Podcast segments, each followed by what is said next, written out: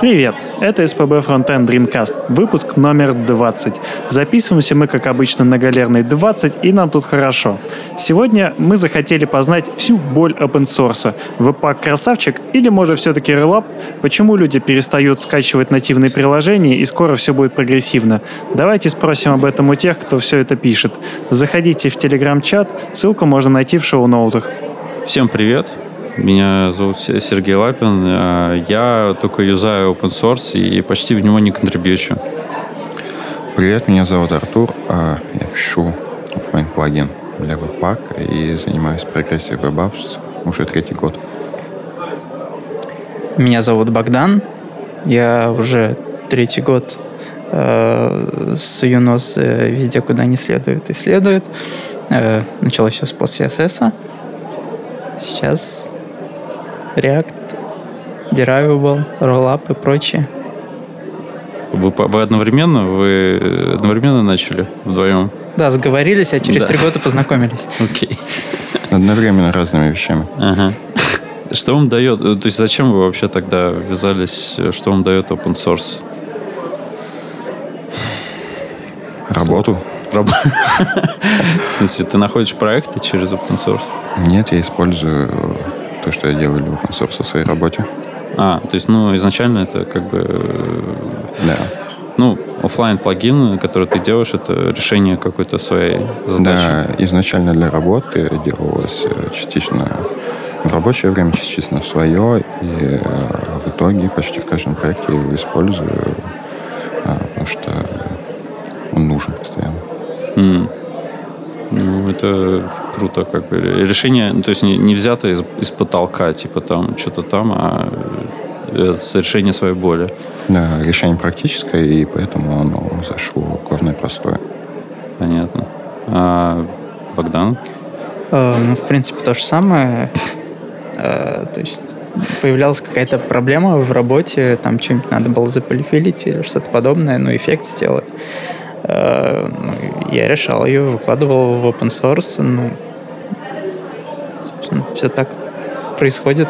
Ну, должно происходить. То есть решаешь свои проблемы. А, а нет такого, то, что open source затягивает, и как бы в какой-то момент уже, ну, то есть, а, есть же вот чуваки постоянно жалуются, что типа они выгорели, там, бурнаут, и то есть насколько я это для себя понимаю, что в какой-то момент ты такой затягиваешься в open source, начинаешь очень-очень-очень много в нем участвуешь, жертвуешь всем остальным, и типа у вас такое бывает? Ну, конечно, бывает, и много раз, но, э, типа фигачишь, фигачишь, а фича становится невостребованной, или там монтейнеры, ну, изначально авторы не откликаются, фидбэк не дают а потом отдыхаешь немножко и снова так как open source как наркотик.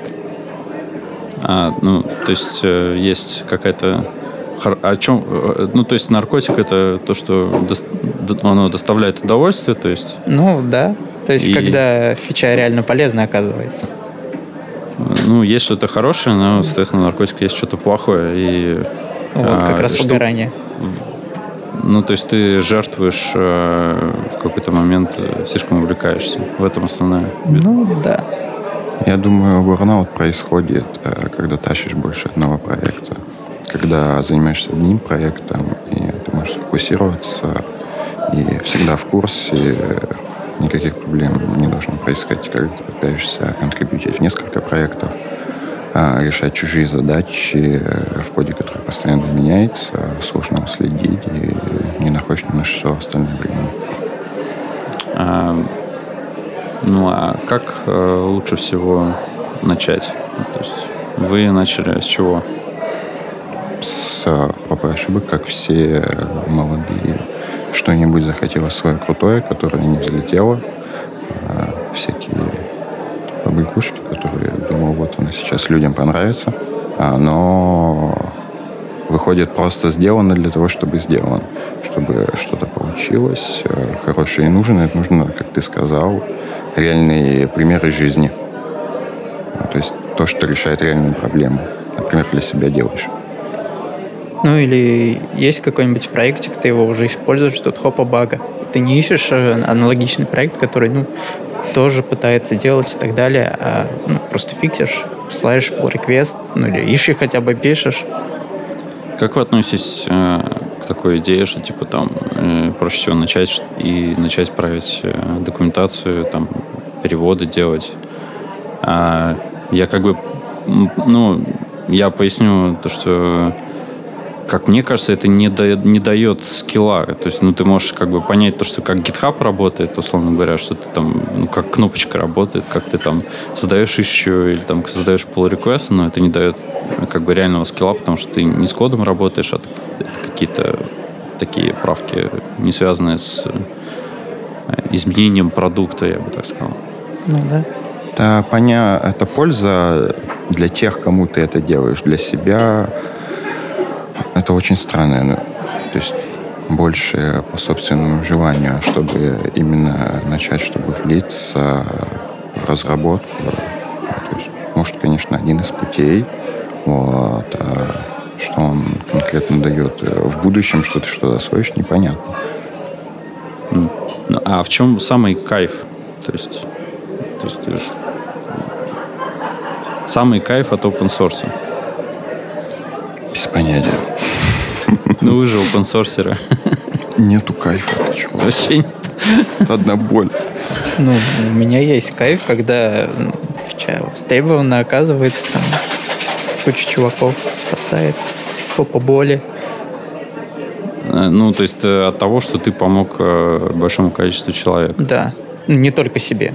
Ну, то есть, как вы считаете, вообще open source, он не для денег, это чисто как бы творчество, самовыражение или, ну, то есть, если смысл пытаться собирать деньги, там, типа Open Collective или как там еще чуваки делают, или, ну, то есть раньше этого вообще не было, сейчас э, вот ВПАК собирает какие-то громадные вообще суммы, как стартап. И понятно, что это может быть исключение из правила, но раньше этого вообще не было. ВПАК скорее есть стартап, это уже бизнес большой и достаточно действительно исключение, но оно правильное, полезное, если бы больше популярных инструментов, тот же Бабель у него были бы такие средства, соответственно, он бы развивался гораздо быстрее. Смысл, скорее всего, есть э, в привлечении денег, но только ты должен понимать, для чего никто их просто так не будет э, давать. Если у тебя есть коммитмент, и ты готов развивать, у тебя есть цель, то, естественно, можно попробовать на Open коллектив, если твоим инструментом пользуются. А если ничего не происходит и некуда развиваться, то, соответственно, и смысла нет. Другое дело, что ну, компании могут э, помогать э, развивать э, внутренний open source, ну, как Facebook это делает, или такая финская компания а, Андре Штальс Футурис? Или, или... Да, да. Ага. Или такая компания Futurize или Futuris, э, из которой э, вышел Андре Стольц и эм, Дэвид... Ну... Черт, я забыл, как его зовут. Ладно. Короче, автор э, Derive. Окей. А, ну, то есть завязаться на компании, это... Ну, то есть как бы не надо быть маргиналом, надо постараться выйти на а, большие компании и как-то попытаться им продать это все или как? Ну, Futurize поощряет э, open source в свободное время. То есть какие-то стипендии, что ли, выплачивают, что-то такое. Не, в смысле, ты, если ты работаешь в этой компании? Ты работаешь что? в этой компании, но тратишь потом свободное время на open source. И, а, ну, ну это другой вопрос. Э, окей, это, кстати, отдельный вопрос. То есть, э, как компания относится к open source. Э, то есть я знаю, что Артур вообще не что? как бы фрилансеры, как бы. Угу. А ты, Богдан, где твоя компания поощряет? Пока нет. Не поощряет? Ну, желание есть. А, ну понятно. Ну. Монетизация open source хорошо была бы, если бы она была интегрирована прям в GitHub. Если бы можно было прям там за кнопочку отправить 1 доллар или 50 центов, или даже сделать э, символическую сумму обязательно, эти же 10 центов. И э, когда этим пользуются, скачивают, допустим, 100 тысяч человек в месяц, Мгм. это уже хорошие деньги. Ну, это, кстати, интересная идея. Я вот никогда, никогда, хотя она на поверхности, но мне никогда в голову не приходило, что просто как бы э, сам GitHub э, внедрить платежки. Микротранзакции, тем более, это очень популярная тема сейчас, она буквально везде. А ты не писал GitHub, типа, или там есть какой-нибудь иши? Я не GitHub? писал, но в Твиттере эта идея туда-сюда мусолится. Кто-то против идеи, кто-то кто держит бизнес на open source, например, те же люди с JS Foundation, они за то, чтобы делался бизнес э, именно на open source. Ты делал проекты, и ты либо вступал в их организацию, как Webpack сделал, или просто привлекал э, деньги к open source как организации, то есть вел бизнес, нанимал людей, юристов и так далее. Вот. Они почему-то видят э, монетизацию в open source только таким образом, поднятие компании и бизнеса. Ну, то есть не независимые разработчики, типа как фрилансеры, сами делают проекты и сами э, получают, а нужно быть э, под крылом кого-то, под крышей. Либо так, либо просто быть маркетологом, как в случае веб-пака, то есть э, самому быть тем, кто все это продвигает. Соответственно, это нужно намного больше навыков, чем просто быть программистом, что гораздо сложнее. И не факт, что тот, кто продвигает, у него будет хороший продукт, потому что много обычных независимых разработчиков, которые делают хорошие вещи. И вот те же микротранзакции на GitHub помогли бы им. Ну, да, то есть э, есть такой момент, то, что это совершенно два разных, наверное, процесса, и мало кто умеет э, совмещать, что типа хорошо разбираться в коде и делать там такую фундаментальную, так сказать, штуку, и одновременно с этим э, чатиться со всеми в Твиттере и коннектиться, э, и там фолл- фолловить всех нужных людей постоянно, как бы нетворкаться. Да, но если прям хочется, то нужно пытаться. И если, э, допустим, некоторые стараются набрать популярность таким образом на маленьких open source проектах или сначала себя, себя популяризовать на уроках, э, на книгах, а потом э, сделать какой-то продукт и уже э, имея имя, продвигать его вперед. Э, Один из путей. А, Как э, вы используете Twitter и нетворкинг? То есть вы там постоянно э, ВКонтакте, так сказать, постоянно со всеми э, со, всем со всеми звездами JS э, или, ну, в общем, расскажите, как вы каждодневно используете Twitter. В основном с самого начала, как большинство, скорее всего, для ленты новостей. Вот. А дальше просто общаюсь с людьми. Вот. Мне не часто, но иногда прям в Твиттере пишут просто помочь с тем или иным проектом, э, просто, например, насчет офлайн плагина. Э, Даже известные люди, которые выступают э, на холле JS, они когда решают его подключить, просто чтобы не париться, э, пишут мне, им помогаю. Просто общаюсь на темы progressive web и для просвещения себя и других. Ну да, мне тоже удобно иметь быстрый контакт с ребятами. Если что попросить, он недавно Даня Абрамов попросил э, Rollup э, к Rollup у дать доступ э, но- нынешнему maintainer у. Чувак огромную работу проделал. Ну, э, в смысле, level up ему сделать. Или Ну, что? Да, да. Типа он, он тебя вступился и сказал, типа, нет, этот чувак хороший, дай ему доступ или что? Э, Нет, в смысле, у него не, не было э, доступа к проекту, там фичи нужно было выкатить, а он э, не мог релизить, ну, публиковать на NPM. Ага. А, Ну, С Ричем Харрисом заняты и так далее. не до того. А, понятно. А, а как э, чуваку, который... Э, вообще, правда то, что Твиттер — это наше все? Ну, в смысле, это наше средство для вообще, в принципе, общения сейчас, как разработчиков?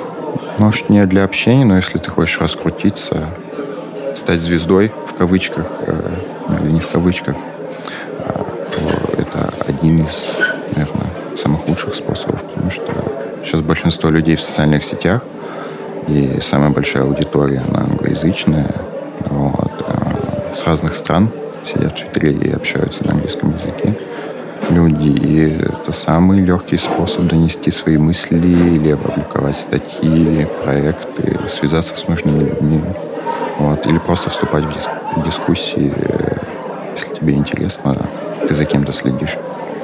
Вот. Но я думаю, это важно. Хотя многие люди сейчас стараются уходить, потому что политика и все такое. Но если я, я заметил то, что когда в Америке что-то происходит, типа там э, с Трампом или, mm-hmm. или ну, что-нибудь э, политическое, то можно Твиттер просто выключать. Он просто перестает работать как э, средство общения.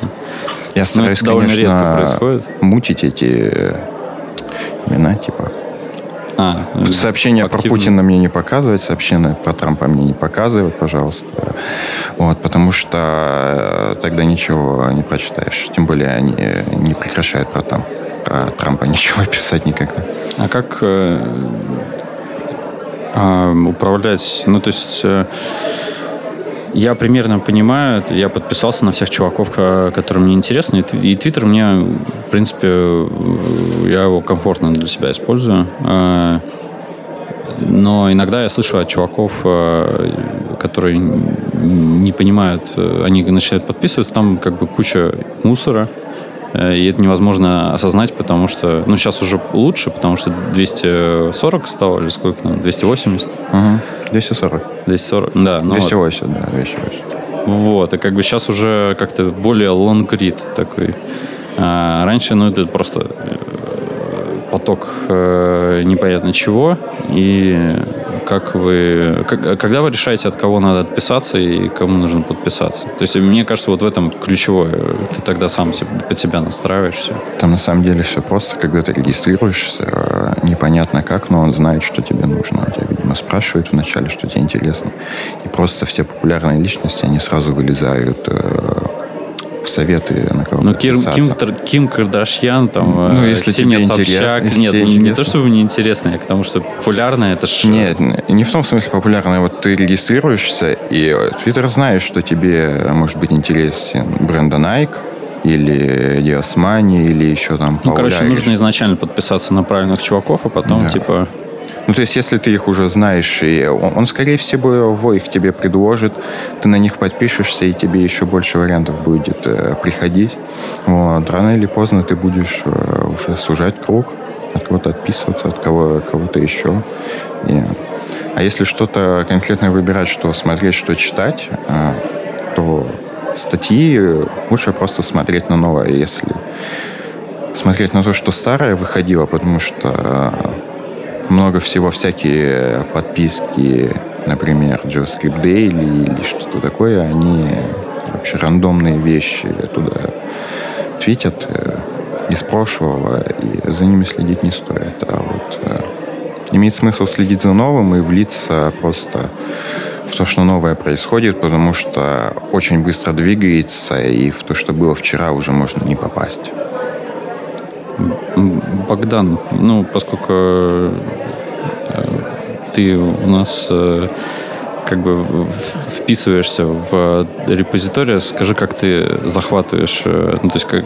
Власть? Ну да, то есть как... Почему тебе доверили в какой-то момент быть контрибьютором? И как ты считаешь? Ну, просто я решаю свою проблему, опять же. Э, посылаю pull request, э, потом смотрю, здесь тоже можно лаконичнее делать что-нибудь быстрее и так далее. Ну, вот это как раз э, open source захватывает и все такое. Чувак видит, что от тебя реально есть польза, начинает доверять. Ты там периодически подсовываешь pull реквесты там чувак уезжает в отпуск, слушай, ты по ментейне, пока меня не будет. Ну, понятно. Да без проблем. А как долго этот процесс занимает? А, от недели до пары месяцев. Ну, не годы, короче. Ну, если в случае реакта, то, возможно, и годы это может занять. Ну, в пак тебе дали э, контрибьюторы? Ну, мне дали всего лишь loader, на который я, правда, подзабил сейчас, но нету задач соответствующих. Ну и внутренности випака все равно достаточно сложны. Что вас э, раздражает, э, когда вы заходите в какой-нибудь проект, и, и как в целом сделать проект, который привлечет пользователей? Ну, то есть э, какие-то простые советы или там антисоветы, вредные советы? Я люблю, когда все просто настроить, когда минимальные API нужно для начала работы, э, минимум э, изучения самого инструмента, потому что очень много инструментов, они за ненадобностью повышают порог входа, когда нужно прочитать всю документацию, чтобы э, начать пользоваться инструментом без возможности инкрементально наращивать э, свои потребности, то есть начать с минимальным или вообще без конфигурации, и потом по мере надобности добавлять. То есть э, инструмент с правильным дизайном API, больше шансов у него взлететь и получить внимание и пользователей. Ну, простое, простое API, грубо говоря. Да, простое API, думаю, это одна из важнейших частей. Ну, тесты в репозитории самое важное, ну, ну одно из самых важных, э, потому что если нет тестов, и ты начинаешь чем-нибудь контрибьютить, то можешь запросто э, сломать. Ну, как продукт э, явно ненадежен, когда ну, на коленке сделан с консоль-логом, тесты важны. Нет тестов, зато есть простой API. Но лучше и то, и другое, конечно. Конечно. А, и мне кажется, у Синдра Сороса особо тестов нет. И, и, и в то же время у него там, ну, там он сейчас самый популярный, или как там. Я, я не уверен, но у него как бы очень много маленьких микромодулей каких-то. Uh-huh. Как вы вообще к этой нет тестов, зато есть тестовый фреймворк Java. Ну, да, понятно. Ну, то есть, как бы, может, это немножко... То есть, он, он же добился популярности, и он... А я не думаю, что он за ней гнался, за популярностью. Он просто делал, если так посмотреть. Непонятно, конечно, что ему надо, но, по-моему, ничего не надо. Ему просто хорошо заниматься open source. А Модули маленькие или большие – это отдельная тема. Если для веба маленькие модули хорошо только если с роллапом идут. А если нет, то, соответственно, они ухудшают сам процесс. Да, фанат Unix Way, типа, один модуль должен решать одну проблему. Из-за этого э, очень много модулей, потому что у него было много проблем, которые стоило решить. Ну, а тесты, ну, когда решаешь ми- микрозадачу, то, в принципе... Ну, я наврал, наврал, как бы, может быть, у него есть, но э, тут скорее, э, я думаю, что, скорее всего, э, я наврал. У него есть тесты, просто это кучу-кучу-кучу маленьких модулей, и это немножко такой странный подход. То есть, э, и, может быть, это действительно имеет смысл, когда ты кидаешь маленький э, маленький простой вот Unix Web типа подход, который решает простую штуку. Например, у Ситникова был а, а, Наноид. Наноид, да, вот, собственно, очень как бы мали, маленькую задачу выполняет, но, про, но понятно, просто и как бы эффективно. Да. То есть, и как бы, может быть, одно из, то, что не только... Ну, понятно, простой API, но самый простой API, когда это вообще... э, Когда его нет. минима- Да, когда его нет. Когда это вообще минимальная хрень какая-то. Маленькая штучка. Эм, Веб-пак красавчик. Большой красавчик. Ну, Богдан. Ну да, ну да. Веб-пак нормально, но сложно. Ну, то есть вы тоже признаете, что есть э, какой-то такой... Я думаю, все признают, особенно до недавнего времени же документации толком не было. Вот. И если нужно было написать плагины, ты лез в source код, чтобы понять, что происходит. Э, Многие вообще не понимали, как конфиги писать, и э, думали, что это уличная магия или что это. Все использовали, буквально каждый, использовали бойлерплейты какие-то. И э, вот до того, как они начали свою коммерческую кампанию, это было очень плохо, потому что просто оно занималось в свободное время человеком. Как они начали свою коммерческую кампанию, оно пошло в гору, и много больше документации, и все понятнее, и новичкам намного легче. Поэтому монетизация, они, конечно, делают на этом деньги себе, но Ну, это она помогает штука, всем. да, Да, она помогает все всем.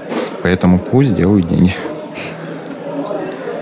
Ну, я не к деньгам спросил, то есть, э, ну и к этому тоже. Э, Скорее к тому, что я тоже считаю, то, что ВП красавчик, э, потому что и как бы такой прорыв в плане того, что он монетизируется мощно. Ну, то есть, если кто-то может, то и все остальные могут попробовать. Вот. А, ну и, блин, мы все его используем, поэтому очевидно. Вот. а, но все-таки к нему постоянно нытье идет, то, что настроить веб-пак, это нужно там, э, не знаю, 10 человек или там мы не начали кодить, первые, первые два дня настраивали веб-пак, короче, вот это все. Если ты постоянно используешь, то у тебя свой бойлерплейт должен быть. То есть шаблон хотя бы веб конфига. То есть если ты не делаешь проекты каждый день новые, то оно тебе не надо постоянно настраивать. Если ты раз в год что-то начинаешь, то это не должно быть проблемой.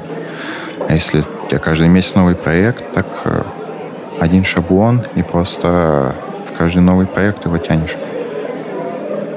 Ну, у меня две минуты уходит, чтобы с нуля все написать, все, что нужно. Ну, ты Красавчик. просто знаешь, как он работает, потому что Да. ты там контрибьютер. На самом деле, вот это нытье скорее еще с первой версии в виде привычки идет. Мгм. Чуваки Но так и сейчас не он уже адекватен, потому что Да. дока крутая. Да, дока крутая, API э, лучше, э, валидация, опять же, схем всяких. То Мгм. есть, если что-то не так, ты узнаешь об этом.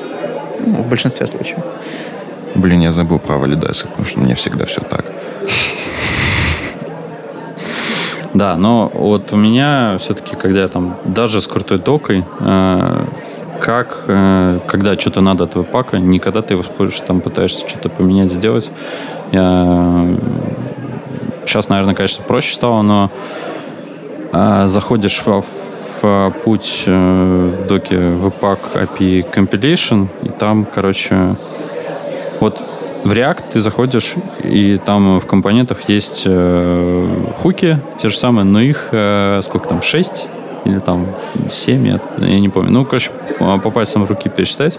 Тут заходишь, как бы, и начинаешь, типа, Seal, Optimize, Optimize 3, Optimize Modules, After Optimize Modules, Optimize Chunks, э, After Optimize Chunks, Revive Modules, Optimize Modules, и, в общем, это все ультразвук переходит. Так это для плагинов же э, документация. Ты собираешься писать плагины? Ну, иногда. Вот если я захочу, захочу что-то в нем, то есть понять, как он работает, на- на- насколько я понимаю, как он работает, это просто, ну, э, он э, ходит по файлам, э, строит дерево зависимостей, э, делает трансформацию с этими файлами и, и как бы выплевывает это итог. итог. Максимально упрощенно, да. Потом, когда ты ко- копа- нужно тебе копать вниз, Ну, вниз, понятно, вот. на определ- э, ищешь уже определенные стадии вот среди этих э, методов. Начало компиляции, сама компиляция, оптимизация. Или если тебе нужно что-то вып- выплюнуть, ты выплевываешь. Ну, хорошо, это я так на слово сказал, ну, то есть, но, э, как вы понимаете, то есть, э, если вам что-то нужно от веб-пака, э, есть какие-то ключевые стадии, и на что нужно смотреть? Я вот знаю про статс. Типа, вот когда мне что-то надо вывести, какую-то информацию взять от него, там, то как бы, там, он все пихает в объект статс, и я там из него я там что-то забираю. Если в повседневном использовании, то статс как раз очень полезно для анализации самого бандла, того, что происходит. Э, можно, есть инструменты от самого создателя веб-пака, можно посмотреть граф, что к кому подключается, либо там есть и сторонние анализаторы, посмотреть, что сколько весит. Э, вот. Удобно, особенно для оптимизации скорости билда самого пака, потому что когда ты билдишь мегабайты JavaScript, люди так делают. Это очень медленно, и нужно этим заниматься. Всем нужно этим заниматься. Богдан, чем отличается роллап от пака? Ну, роллап в использовании значительно проще. То есть плагинчики, опять же, можно сходу писать там, для решения повседневных задач, то есть там, трансформация, подстановки файликов. Это же просто хуки, то есть э, функции, которые вызываются на определенной стадии. Ну, их там всего четыре основных. Но если их можно по пальцам пересчитать, то ну, назови, что, собственно, происходит. Ну, э, резолвинг э, путя, э, который нужно импортить, э, загрузка, то есть можно сделать загрузку не там, дефолтную из файловой системы, а из памяти, то есть там, для браузера это так сделано. А, и трансформация, просто чистая функция на вход, э, это код, три. на выход, код.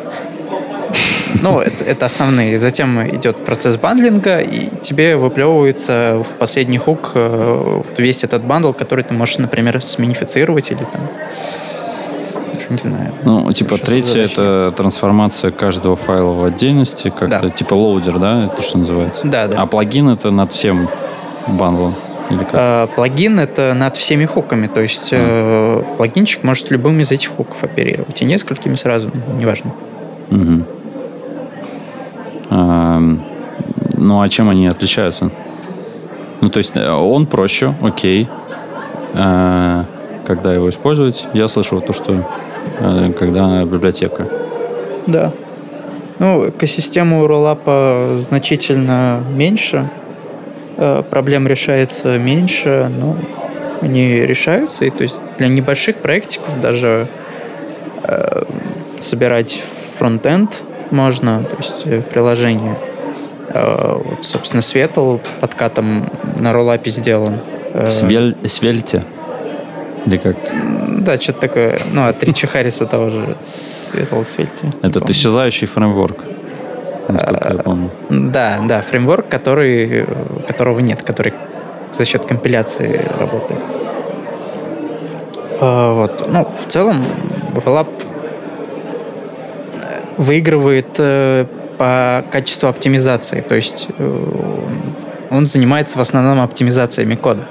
То есть решейкинг, выпиливание всего лишнего, скоп хостинг. А за счет этого он э, все же по перформансу проигрывает випаку. То есть на маленьких проектах он быстрый, но чем больше кодовая база, тем он дольше работает. И это не выпилить, потому что в этом вся его суть.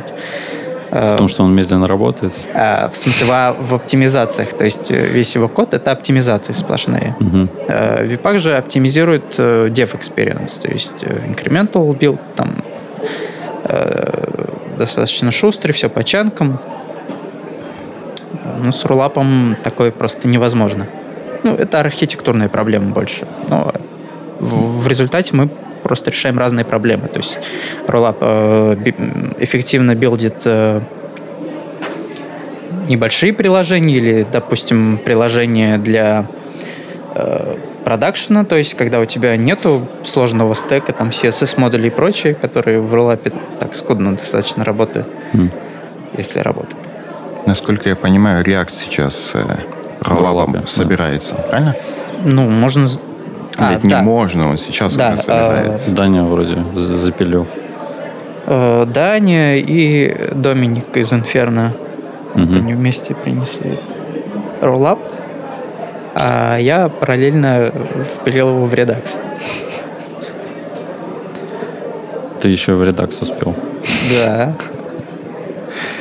А как, ну, ты, ты изначально в пак начал, начал контрибьютить, а потом в Нет, Rollup? э, я наоборот? пак жутко ненавидел, потому что он был слишком сложный. Ну, то есть э, В оправданно. В пак ненавидел? Да, ну, э, жуткий конфиг, плохой dev experience и так далее. Rollup был очень простой, эффективный. Но как бы я тогда реактом не пользовался, то есть React тогда было долго собирать роллапом, сейчас побыстрее и так далее, но экосистема развилась. Э, Ну, потом, когда ну, огромные приложения на работе собирал, ну, понял, что Rollup неэффективен, incremental build и так далее, и там стек, э, CSS-модули впилил тогда. Э, С веб было проще, то есть все вроде как уже работало. Ну и веб я не использую сверх того, что уже есть, то есть все плагинчики, в принципе, хватает. Ну, В последнее время ты э, вроде деревеблом больше занимаешься, чем э, паком роллапом или, или как? Ну да, озаботился проблемой стейт-менеджмента. Типа, если там используешь чисто Redux, то масштабировать его становится трудно. Когда очень много стейтов, там есть несвязанные прила- э, куски приложений и так далее. Э, Хочется как-то разделить. Derivable представляет себя м, две сущности. Это атомы, э, это set get э, react то есть э, можно реагировать на изменения О чем UBX? Ну, то есть, а, как бы сейчас вот у нас более-менее два типа таких самых популярных state менеджментов. Это Redux и MobX. И э, как раз вот MobX то же самое говорит, что типа э, Redux слишком громоздкий. э, и... Ты громоздкий Ну, не в плане размера, а в плане того, что типа там бойлерплейта дофига надо. ну да Вот, и э, в этом плане громоздкий, типа каждый раз, когда ты... Ну, то есть хочется иногда э, типа там э, отдельно э, как-то стейт э, иметь, э, хранить, но не set state в реакте, а set state, но только лучше. У- улучшенный set state и там э, х- хороший менеджмент, да, с хорошим API. Вот. э, а, ну, а редакс это просто впихивать в, та- в таких случаях, ну, кажется, ну, просто это не знаю, как это атомной бомбой по гвоздю забивать, ну, слишком, слишком сложно, вот. А, и, типа, вот MobX, он, типа, простой и все такое. ну, Почему не он? с редаксом скорее гвоздем э, атомную бомбу пытаться остановить А, ну, то есть проблема стейт-менеджмента Зачем он Сложно. вообще? ну, Зачем редакс? Нет, не Redux. Зачем вам а, Global State Manager постоянно? Зачем Global State Manager постоянно? Тенденция такая у людей надумывать проблемы, представлять себя, что они Facebook и что они решают э, проблемы такого же уровня. Даже в достаточно больших проектах э, можно обойтись без редакции и без любого state менеджера, не сломав себе ни голову, ни приложение, не усложнив его. Ну, можно вообще без реакта, собственно. Ну, если мы говорим обычно. Ну, просто стейт менеджмент, он как-то вот э, изначально концепция стейта, она такая оформилась, когда React появился. А, Redux, соответственно, и потом MobX, и как-то это все... Вроде как можно и Redux без React использовать, но изначально ноги из него пошли расти. Так а можно без него? Ну, ну, я не знаю. То есть это, наверное, вопрос скорее удобства и логичной архитектуры, когда ты а, здесь логично стоит положить в глобальный стор, а тут логично его не класть. Ну, как мне кажется. Так, типа, проще и удобнее. По-моему, большая часть э, стейта даже не нужно класть в, э, глобально. Всего несколько вещей, которые там э, могут ужиться, и их не обязательно пропускать через сложные системы, чтобы обязательно следить за этими событиями, когда стейт меняется и не меняется. Если каждый, если делить приложение на атомарные части, каждый компонент э, будет собой заниматься. И он не будет зависеть от того глобального стейта. Не обязательно, чтобы приложение было все монолитным и зависело от глобального стейта. Ты... Ну, я понял, да. Но у меня, короче, меня, меня довольно сильно раздражало то, что завязываться на редакс, это значит, что ты не можешь там отдельно это использовать, да? Да. Ты про это. Да. Вот, ну, я как бы результате очень любил чистые компоненты, в том числе потому, что их легко использовать. Как только ты там стейт э, начинаешь внедрять, то уже их сложно как-то становится сложнее использовать. Если ты навеш, навешиваешь, то типа еще сложнее. Но в последнее время я как бы э, там в React Storybook Сейчас вот еще не, недавно Космос, э, вторая версия, вроде как релизнулась, и она тоже третья уже. Сейчас можно проверить. Сейчас общем, очередная версия React Cosmos. Крутой проект, на самом деле. Просто, ну, просто чувак его довольно долго пилит, и он появился раньше, чем Storybook, но просто он не знаю, по какой-то причине Storybook больше взлетел. Вот. А версия... А хрен его знает. Короче, очередная версия ряд космоса. И там они уже довольно хорошо умеют... Э, ну, то есть это называется где-то как декоратор, где-то э, в космосе это называется как прокси, типа когда тебе нужно э, обернуть это и ну и, и фикс, и даже если у тебя там э, редакс законнекчен, то ты его, по сути, оборачиваешь его в виртуальный такой мини-редакс. И у тебя по-прежнему, даже если он обернут, ты можешь с ним отдельно как-то взаимодействовать и разделить таким образом приложение, каждый в отдельности кусочек посмотреть. То есть создать проблему, чтобы потом решить? Э, ну, в каком-то смысле да, но э, как, как, как, как бы это сказать, то есть э, это это набор из э, решений определенных. В какой-то момент, э, если ты, например, пришел уже в проект, а для тебя эти решения приняты, и там уже э, все законечено к редаксу, то это не означает то, что нужно все переписывать Нет, назад. конечно. Я то говорю о поднятии нового проекта, естественно. Ну, поднятие нового проекта, это, опять же, тоже исходит из...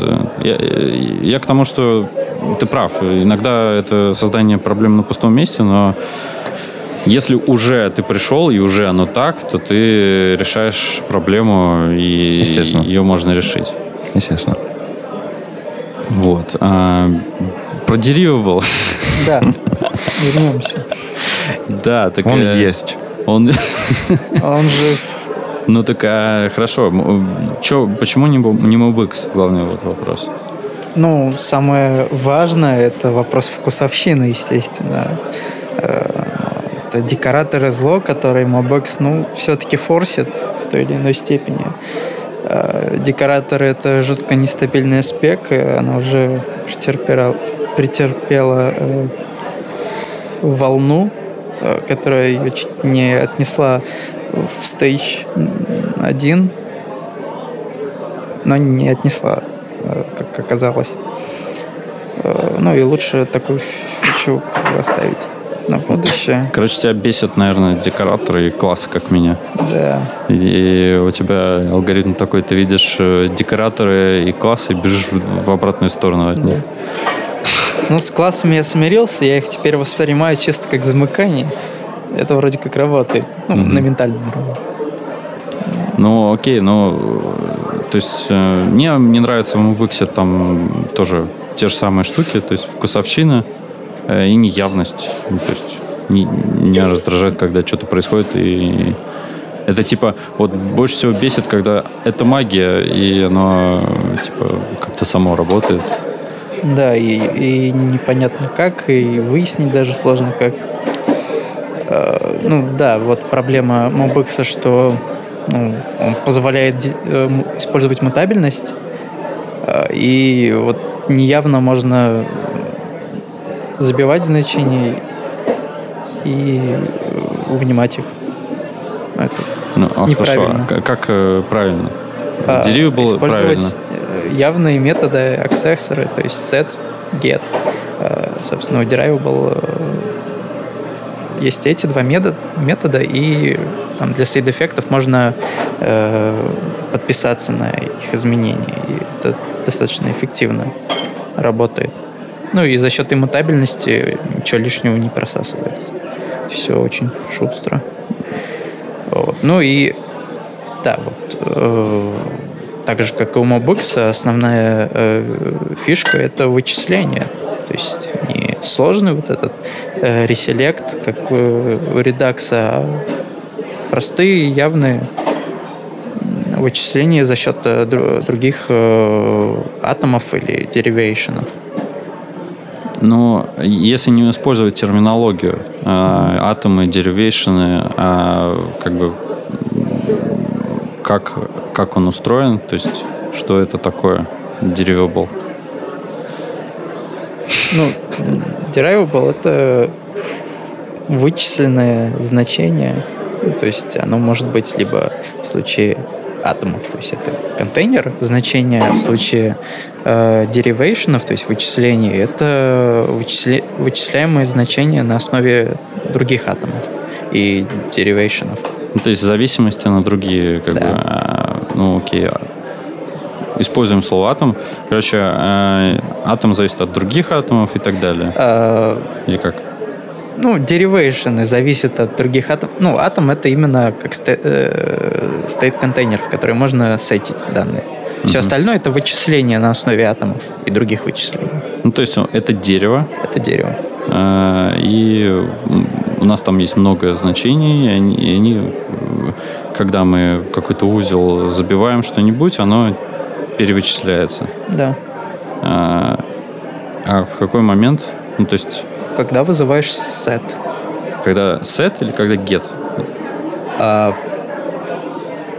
То есть ты вызвал set, поменял значение, а, и то есть у всех остальных узлов, что оно будет пересчитываться после сета или как?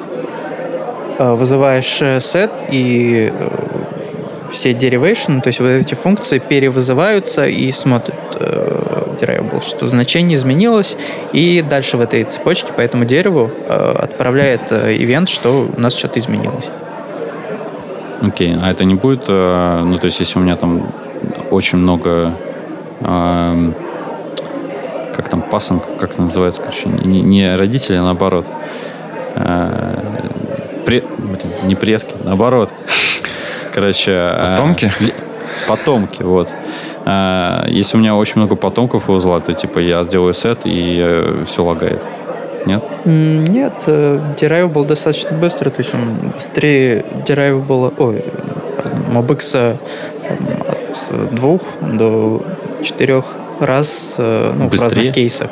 Да, то есть ну, у него проще API, он делает меньше работы, за счет этого работает эффективнее. Угу. Ну и плюс нет привязки к классам, то есть MobX э, форсит использовать классы, биндить на них, а э, Derivable достаточно функциональный в этом плане. А какой API там? Ну, э, атом, функция атом, в которой передаешь э, исход, начальное значение, derive, функция, в которой передаешь э, вызов, который передаешь функцию, которая делает вычисление, угу. то есть без аргументов, то есть аргументы там явные. И да, звучит не прикольно, но выглядит очень классно. То есть э, все геты это и есть аргументы внутри э, вычисления. Да, ну, методы, короче, э, set, я услышу, get и... Э, и React. А, ну, то есть, а React это... Ну, это subscribe. То есть можно подписаться на изменение э, любого значения. Ну, это для сайт-эффектов полезно. А в целом э, все дерайвы между собой... э, связывают возвращает атом. Атом возвращает атом, Derive возвращает Derivation. Окей, но Ну, типа, тут от, а, короче, ну, потом, соответственно, можно сетить, э, гетить, и дерево вот это все пересчитывается, и, в общем-то, это все, да? Да, И, за- за- за- и, короче, подписываться на узлы этого дерева. Э, Тогда у меня вопрос, что вы там вообще, чего вы там контрибьютите? ну, раньше, я все понял, как бы, а чем вы там занимаетесь? Атом атомом погоняет. Да. раньше э, мейнтейнер Дэвид, он хотел сделать из этой штуки DSL, то есть э, domain, э, как там, специфик language или что-то такое. Э, Короче, чтобы методы э, были операторами, то есть у него есть оператор э, or, and, э, что-то еще, is и так далее. Э, там эти условия, then, э, switch. Это адская штука, в которой просто передаешь список э, порядковом номере. И можно делать э, тюринг полный язык, да? Да, ну, в общем, э, что я сделал, я все это выпилил и оставил чисто вот сам, самое важное, самое простое. Ну, и за счет этого немножко даже перформанс увеличился. То есть там э, какая-то опишка очень много кейсов умела обрабатывать в зависимости от аргумента. Я просто это все нафиг выпилил, репозиторий почистил, прибрался. Щас Притер поставил. Естественно. А, Э, Дэвид очень любит претеры. Был рад такому предложению. Ты в основном удаляешь, а не добавляешь. Э, Чищу, Чищу. да. Понятно. сейчас осталось самое важное дописать доки. Open source cleaning manager. это сложно. Да, ну, ча- часто open что именно это и делаешь. Понятно. А, Артур, Да. Расскажи про свой проект. У тебя свой офлайн плагин, Есть такое. да. И вообще, почему тебя эта тема увлекает? Меня увлекает сервис-оркер э, и вообще оффлайн, потому что я стараюсь писать веб-сайты, приложения, которые как раз таки доступны оффлайн. То есть progressive. Н- То есть не все это, не только оффлайн определяет progressive apps, но это значительная часть, обязательная, без нее невозможно. Вот. А, Поэтому а, это очень важно, и, и давай нафиг вырежем эту часть.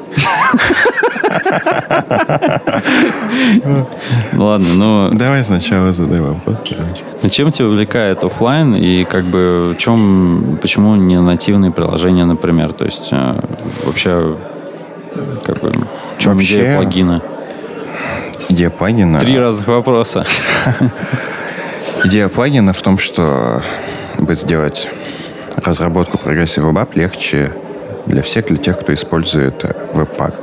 Потому что просто подключаешь его, и у тебя уже доступность приложения офлайн становится. И когда ты наращиваешь функционал, ты наращиваешь дополнительные опции. Что э, тебя увлекает в оффлайне? То есть э, почему, почему Мы так долго втирали про Derivable, что я все забыл. Вспоминай? Что тебя увлекает в оффлайне и почему не нативные приложения? То есть э, как бы я, я сколько вижу, ты э, втираешь. э, я видел, как ты спо- спорил с Кеном Виллером, как э, что PWA круче, чем React Native и такое. То есть э, Не даже мне не- кажется, это против тренда немножечко. То есть сейчас э, тренд такой, что э, React типа немножко всех победил, React Native, и как бы все такие React, на- React на Native. Может, я, конечно, не прав, но как бы больше слышно про это все. И почему PWA круче? Почему офлайн круче? Даже не круче, но это будущее, потому что всегда нужно ставить на JS, на веб. А React Native он сейчас есть, это хайп, он потом пройдет. Точно так же, как на десктопе веб-приложения вытеснили в большей части нативные приложения, даже многие нативные вендоры, которые делали приложения под Windows. Кто вытеснил нативные приложения сейчас? Многие начинают делать нативные приложения на вместо, а, начинают делать десктопные приложения на электроне. А, а, ну в смысле, все, я понял. В этом смысле. Не, не, некоторые, кто, например, автокад, кто выпускал приложение нативное для Windows годами, они думают о том, чтобы перейти на веб и э, WebAssemble, э, чтобы в будущем, 10 лет вперед, быть на всех платформах, а не писать свое громоздкое приложение или портировать его на следующие платформы снова и снова. Потому что веб, он все-таки везде. Вот. А конкретно про Aggressive Web Apps э, на мобильных устройствах это просто дело бизнеса и денег, потому что люди приходят э, в приложение с э, веб-сайтов. И чтобы их удержать на веб-сайте, веб-сайт должен быть хороший. То есть люди не любят устанавливать приложения, и есть даже статистика такая, что за месяц люди устанавливают ноль приложений после того, как они поставили все, которыми они пользуются стандартными. И это в основном 4-5 приложений, которыми они пользуются. То есть Сред... Те, которые выбиваются в топ, да. типа самые крутые. И среднее значение установок ноль а, потом. Вот. Поэтому люди приходят через веб. Э, это то место, где они э, находят то, что они ищут проекты, контент, заказ пиццы и так далее. Все, все обычные вещи. И если у тебя плохой веб-сайт, и ты просто им не занимаешься, предлагаешь установить приложение... Тебя пошлют. Кто-то установит, может, а кто-то пошлет. И, может быть, э, в России не так, но по миру оно больше Богдан в этом у нас э, хочет уйти, и ты хочешь уйти? Почему? Прогрессив и баб не так скучно время поживем. Нет, тебе надо бежать просто? А, окей, ну ладно тогда. Ну, да, Богдану срочно надо уходить, мы сейчас будем делать интервью просто с э, Артуром. Давай, давай. Удачного интервью. Спасибо.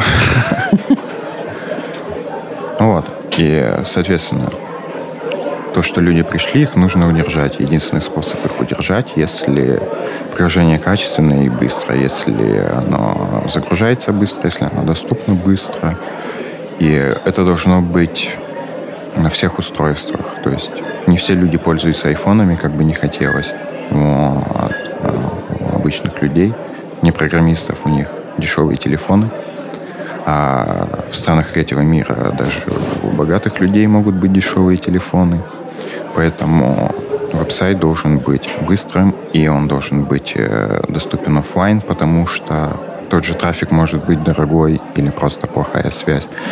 Соответственно, приложение должно быть оптимизировано по максимуму, чтобы удержать тот большой наплыв людей, которые пришли, чтобы стремиться к качеству нативному э, и получить, то есть две выгоды и пользователей, и удержать их э, на месте качеством experience, user experience. Вот. А что по поводу того, что, ну, типа, во-первых, мы, я вот сейчас пытаюсь э, получить каким-то образом приложение, и типа там это может быть PWA, может быть э, React Native, и как бы, э, не знаю, мне немножко мы сейчас на распуте, э, что делать, но, видимо, потому что все говорят про React Native, да я, в общем-то, сам довольно часто, ну, мне нравится как бы эта концепция, то, что ты можешь э, прокинуть мосты, и у тебя там будет нативные контролы, и будет нативный experience, и пользователь, в принципе, ну, не поймет особой разницы, это э, React Native или, или просто натив. То есть, мне кажется, по сравнению с э, адом Кордовы, когда ты там э, делаешь э, приложение в WebKit, и там, ну, как бы не нативное все.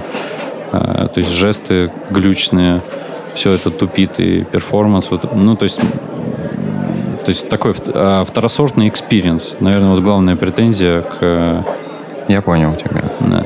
React Native и вообще native это, конечно, классно, и оно намного лучше в, в плане конечного качества, потому что в конечном итоге, естественно, native приложение на мобильном устройстве оно будет лучше.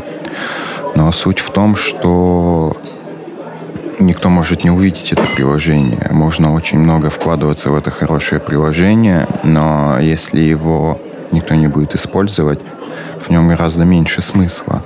То есть смотреть на это со стороны бизнеса, маленького бизнеса, стартапов, кому нужно сделать это Соответственно, привлечь как можно больше, больше собрать людей, Да, как привлечь как можно больше людей, удержать их и при этом потратить как можно больше денег. Как можно меньше. Да, как можно меньше. Ну, если такие... Ладно. Вот. И, соответственно, ты делаешь одно приложение, которое в идеале, оно для десктопа и для мобильного, и оно идеально быстро и там, и там. Вот. И оно удерживает пользователей. И ты в конечном итоге а, получаешь experience приблизительный к нейтиву. Вот, естественно, без каких-то особенных э, фичей, как вытягивание контактов. Вот. Но зато ты тратишь гораздо меньше времени э, и меньше денег. Может, даже не во времени дело, но вот э, деньги — это основной момент. То есть экономия. И если потом в будущем нужно будет нативное приложение, когда вы будете уровне Фейсбука или просто большого приложения, как э, большого проекта, когда вы сможете себе это позволить для кажд... под каждую платформу пилить нативное приложение, тогда оно может иметь смысл, когда уже люди пользуются месяцами, да, когда вы затянули их как в контакт, и они просто хотят лучшего опыта использования. Тогда можно им предоставить э, мобильную версию, то есть нативную мобильную версию. Вот. И поэтому, соответственно, важно, чтобы то первое впечатление от сайта, которое пользователь получает, оно было максимально хорошим, максимально быстрая первая загрузка, все плавно, хорошо, и для этого нужно загружать как можно меньше JavaScript. Вот. И естественно, оптимизировать все картинки, стили и так далее. Да, ну это как раз, мне кажется, вопрос у меня был связан с тем, что PWA э, это такое типа progressive web, то есть не совсем некоторое, несколько размытое понятие, uh-huh. что есть PWA, а что нет PWA. И вроде как вот можно бесконечно стремиться к 100% Lighthouse и никогда его не достичь. Uh-huh. Ну, то есть э, это такая типа мечта должна быть недостижимой. Это популярное мнение, что PWA — это service worker, то есть офлайн и 100% Lighthouse. Но это не то. Это может быть даже не сто процентов, но суть в том, чтобы делать это быстро и разделить свое приложение, не загружать какие-нибудь видеоплееры, которые весят 500 килобайт, когда они не нужны. Например, когда начинается проигрывание видео, загрузить этот плеер. Когда показывается галерея, которой нужны жесты, загрузите э, библиотеку с жестами только тогда. Ну, то есть откладывать все... Да, по, по максимуму по откладывать. А так называемый progressive bootstrap ничего не имеет общего с CSS фреймворком Bootstrap. А, то есть в идеальном случае это рендеринг на сервере, а, только видимые части на экране, вот, critical path, и инлайном выдаются стили, а, выдаются данные, либо пушем, либо инлайном. Лучше инлайном, конечно, на текущий момент. И только необходимые скрипты, чтобы показать первую часть. Потом, когда пользователь уже может трогать твое приложение, ты подгружаешь э, дополнительные части для этой страницы, и сервис-воркер в это время подгружает э, дополнительные файлы для всех остальных страниц. После этого, после первой загрузки, все становится гораздо легче, и э, вся навигация происходит э, уже с диска телефона. И тогда уже, когда люди пользуются, особенно оптимизированные браузеры могут предложить установить э, этот веб-сайт как приложение на телефон. Сейчас это доступно на андроиде. А, В Google а Chrome. на iOS я вот как бы слышу постоянно, что типа PWA останавливает только типа iOS. Дойдем и до iOS. Вот. Сейчас расскажу, где оно будет работать скоро и во- и вообще почему. Вот. Соответственно, Firefox работает э, над поддержкой установки Мгм. Progressive Web Apps. Они тоже будут устанавливаться э, прям в Android вот, э, со всеми фичами. То есть на Android это уже два браузера. Microsoft работает э, тоже над полной поддержкой. И э, я думаю, вот в, в начале 2018 года э, они должны сделать э, полный официальный релиз. И в их версии Progressive Web Apps э, Bing будет индексировать э, веб-сайты и добавлять Progressive Web Apps автоматически э, в Microsoft Store. То есть он будет проверять э, качество загрузки, то есть как White House, только э, более усиленное. И он будет автоматически добавлять, и Progressive Apps можно будет установить либо из App Store ихнего, э, и либо с сайта. И при этой установке это будет полная установка приложения виндовского. И у него будет доступ ко всем нативным функциям. Например, те же контакты, установленные Progressive Web App сайта, у него будет API доступ к контактам и э, ко всем э, системным, естественно, по разрешению пользователя. Вот. А, Ну, это как бы это Windows Phone ты имеешь в виду? нет, Windows и Windows Phone. Windows Phone. Да, Windows мы еще- дойдем и до iOS. э, Да, ну ладно, меня больше самая всего печальная интересует. история. Да. Windows Phone это замечательно, но это не главная э, Хорошо. большая аудитория. Все равно есть хорошие новости для VS, потому что они занимаются разработкой сервис воркера и они участвуют э, в спецификации того же манифеста. Соответственно, прямых сигналов нет, что они будут поддерживать полностью Progressive Web Apps э, в том виде, что оно будет устанавливаться как на андроиде, но как минимум э, они работают на сервис Worker. Это, это означает, что более улучшенная поддержка офлайна по сравнению с AppCache, которая сейчас есть. Вот. Это более оптимизированные веб-сайты. И в самом в идеальном случае это возможность установки на рабочий стол и работа без багов, потому что сейчас даже на iOS на самом деле можно устанавливать на рабочий стол и запускать вне браузера и даже иметь офлайн поддержку на iOS. Но оно настолько важно, что никто этим не занимается, не пользуется. Самый идеальный вариант, что на данный момент возможно, это офлайн поддержка SubCache и установка на рабочий стол, но после этого она будет запускаться все равно в браузере. То есть ты нажимаешь на иконку у себя на экране, но откроется браузер с этим сайтом. Ну, ну, типа не, не experience Не, да, не full, не full experience. Не full experience. Да. Вот. Ну, соответственно, iOS самая пострадавшая в этом смысле, но у Apple свои мотивы. Какие? Какие? Ну, естественно, это деньги у всех. Э, Они делают деньги на своем App Store. И это большие деньги. И они не хотят, чтобы веб победил. По крайней мере, сейчас. Google этого хочет, потому что это поисковик, и у него все Ну, завязано. понятно. Он и сам На вебе. веб. Да, смысле. у него, конечно, есть Android, но так как он это совмещает, у него есть и Chrome OS, и оно все совмещено, соответственно, Web Apps они есть на Chrome OS, и Android-приложение есть на Chrome OS. Google умудрился сделать так, что ему все полезно. А iOS из-за своей монопольности, оно зажалось вот в этом Store. И, видимо, может быть, поэтому Safari такой не очень. А, Или нет? Я думаю, что в этом и суть, что они его не развивают. Они за год делают буквально столько фичей, сколько Google делает за месяц Google Chrome. Вот. И они не пускают другие браузеры туда. Некоторые думают, что это из-за скорости, но, опять же, если там будут другие браузеры, которые Будет будут, конкуренция. да, которые будут предоставлять э, более лучший experience для пользователей, никто не будет пользоваться Safari.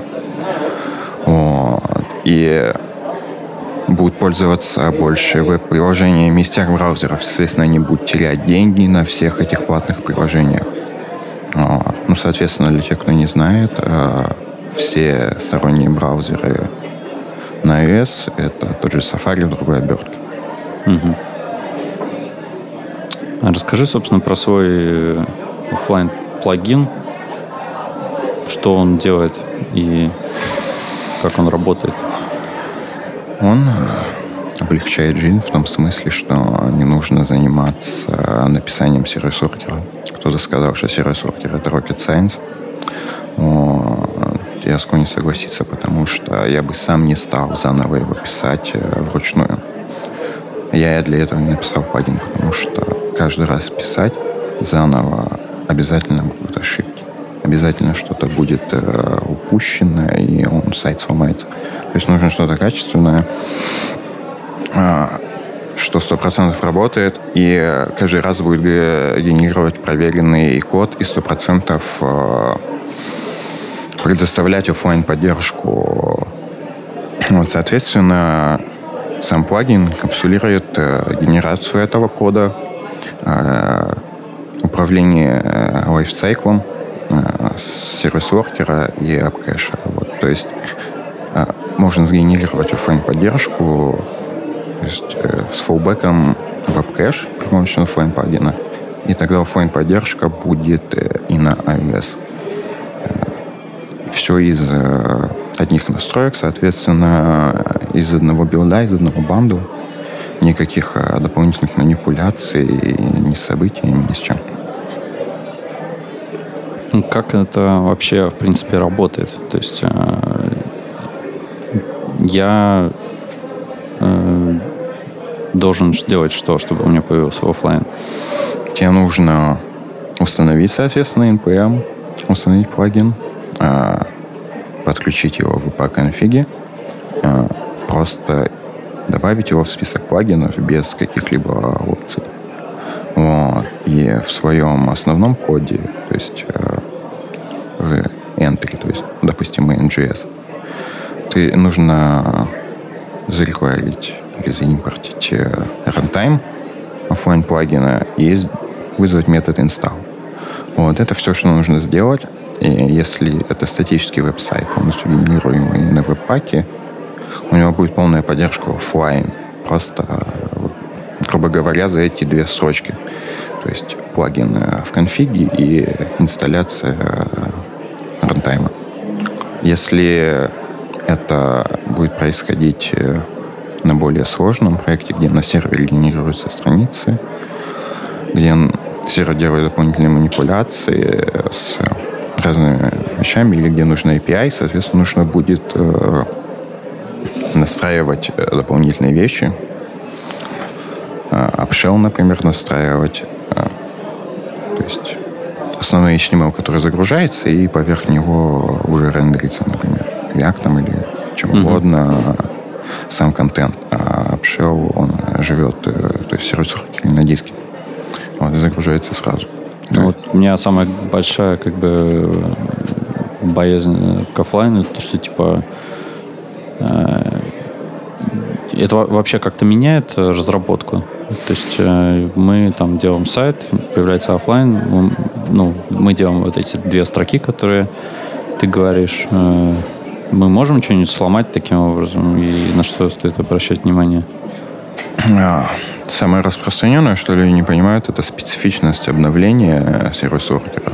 То есть э, довольно сложно это происходит, связано э, с этим вопросов.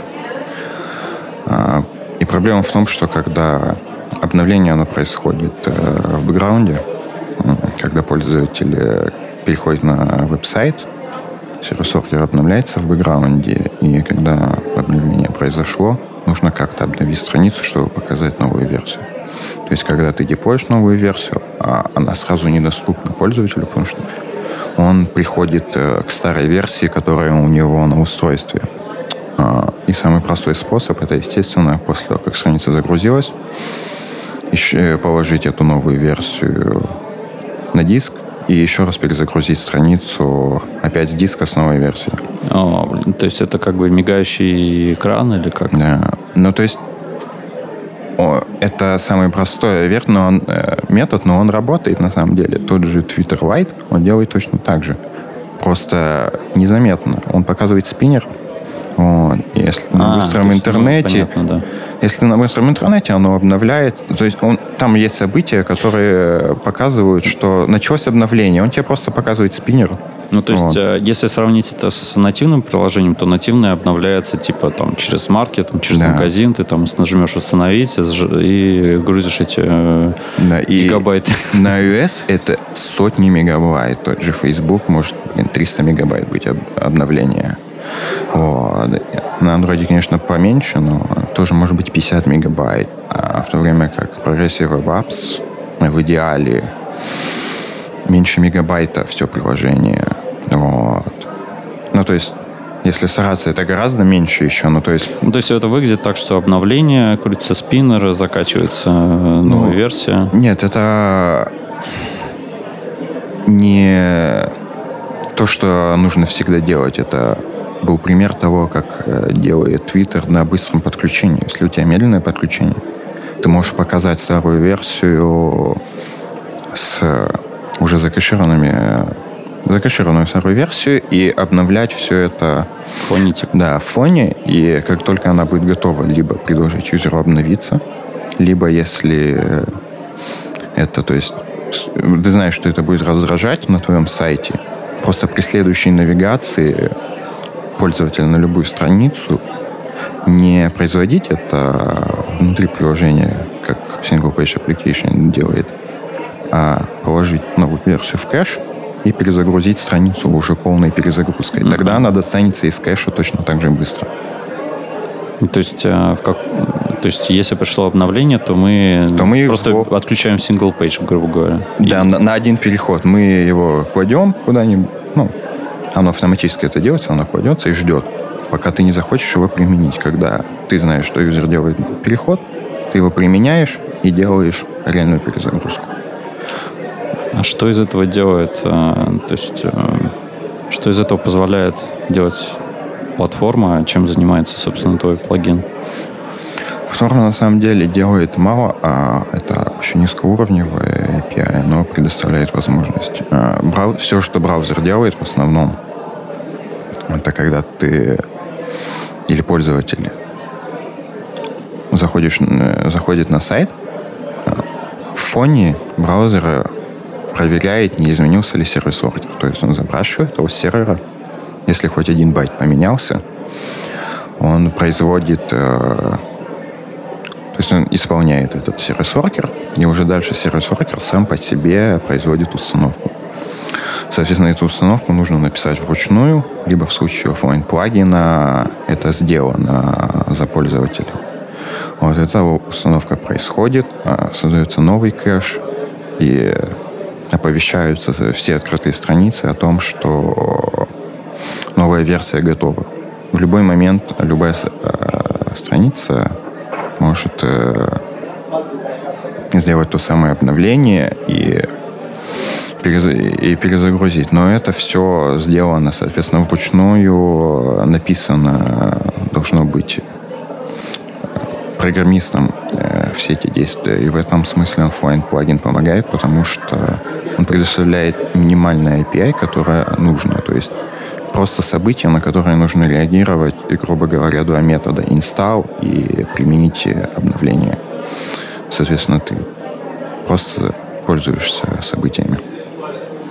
Вся тяжелая логика вот этого обновления, удаления старого кэша, записывания нового кэша, все перенаправления, там, обработка багов и так далее, она сделана за пользователей, за разработчиков.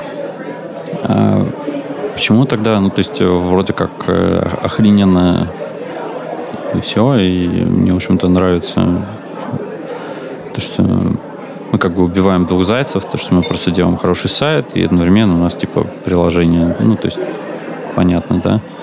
Но почему тогда так мало их? То есть, я знаю Twitter Lite, и... Ну, Twitter Lite э, реально как бы крутой. А почему-то особо так не слышно. То есть э, хайп в основном вокруг React Native там и прочее. Потому что там аргументы очень простые. Оно же крутое, крутое, оно хорошо этим пользуется, хороший язык experience, он хороший. И эти аргументы очень простые, их легко вбрасывать. Ты вбрасываешь, что оно крутое, и никто с этим не поспорит. А для того, чтобы сделать progressive web нужно убедить бизнес, нужно им предоставить все эти статистики, данные статьи о том, что это действительно экономит деньги. Потому что убедить в том, что что-то крутое, люди сразу думают, вот, крутым будут пользоваться. Хотя на самом деле это не так.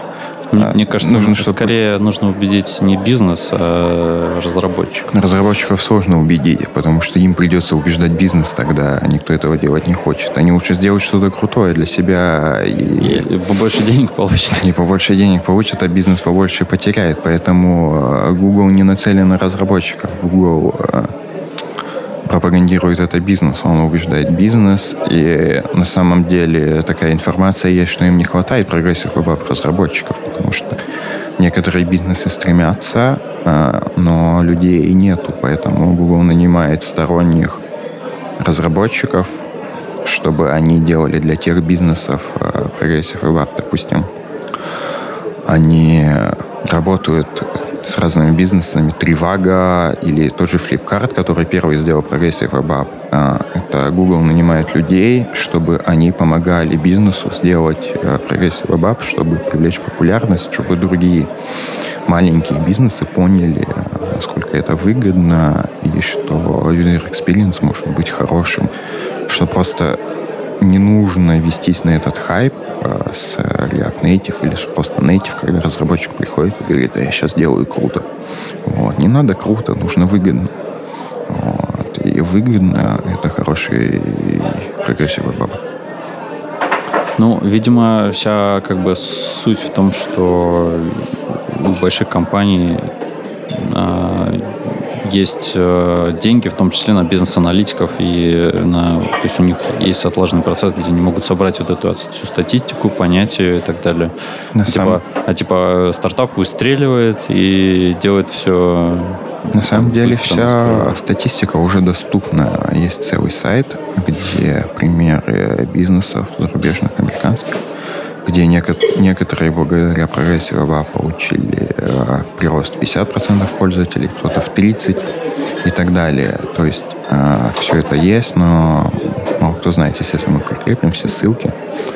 Вот. Э, суть в том, что не надо собирать э, стартапам э, статистику для этого. Есть э, уже все статьи и все доказательства того, что это работает. Просто проверено по всему миру, в разных странах. В Китае в том же много. И, допустим, знаю три больших. Тот же э, вот, э, Alibaba и вот эти все э, то есть маркеты китайские, африканские большие, они все делают progressive web Не помню остальные китайские бренды, но то есть каждый из них, э, из больших игроков, он сделал это, потому что они понимают, что пользователи так будут оставаться на веб-сайте.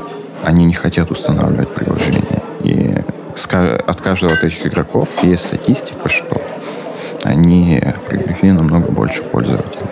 Вот, соответственно, стартапам не надо сидеть и думать. Они могут быть уверены, что потратив, допустим, даже те же деньги на создание хорошего прогрессива веб, они получат больше пользователей, чем они смогут заманить э, в нативное приложение. При этом скорее всего, придется еще куда-то крутить кучу рекламы. А на сайт люди придут с той же рекламы, которую они уже крутят для своего сайта или просто с обычных поисковиков. Все. Ну, раз все, так все. Нет, ну не все. Да нет, но в целом, то есть э, это какое-то умопомешательство, типа, с твоей точки зрения. Да, я думаю, это просто хайп, хайп на реакте и на Фейсбуке. Фейсбуку-то это выгодно, он, соответственно, на, на всем этом имеет деньги, на том, что все пользуются реактом и его инструментами. И, и не надо искать разработчиков и так далее. Все знают, э, каждый разработчик сейчас сеньор Facebook Stack Developer – и может устроиться в Facebook. И- Иди в Facebook работай. Вот. Потому что ты туда придешь, и ты будешь знать все. Ты знаешь каждый их инструмент. Не надо тебя обучать, не надо тратить деньги на менторство, не надо тебя даже искать, потому что ты сам придешь туда. Они, и при этом такие люди, они очень часто контрибьютят в этот React.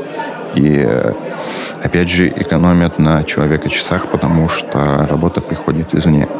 Конечно, они дают обратно в комьюнити этот же React, но вот если в примере с э, бизнесом React Native или Progressive Web App, это более вирусное, более плохое, чем полезное, потому что React Native, он более вирусный, более плохой в этом понимании, чем сам React, потому что разработчики на хайпе, ой, мы знали React, а мы соскочили на React Native, и там все классно, все более круто. Кому оно, блин, надо? Ну, то есть, оно надо, но только тем, кто уже делает бизнес, тем студиям, которые делают бизнес на native приложениях давно, и они будут говорить э, всем своим клиентам, как это круто иметь э, нативное приложение, насколько оно лучше, насколько там все чувствуется лучше. То но для кого, если никто им не будет пользоваться, если там, грубо говоря, 10% из 100, которые пришли на веб-сайт, установят это приложение. А если Я, это- короче, понял. Ну, нет, это, это я понял боль. Да, да. В общем, э, мне кажется, надо устроить файт. Мы это обязательно сделаем. Обязательно. Обязательно. Хена Уиллера зови. Кена Уиллера. Надо привезти его в Питер. Вот. А, ну, я думаю, что на этом все. Мы, черт побери, углубились как могли. С вами был. Сергей Лапин. И Артур Столяр. Контрибьюте, Контрибьютер. контрибьютер. И пользуйтесь open source и контрибьюте у него. Всем пока.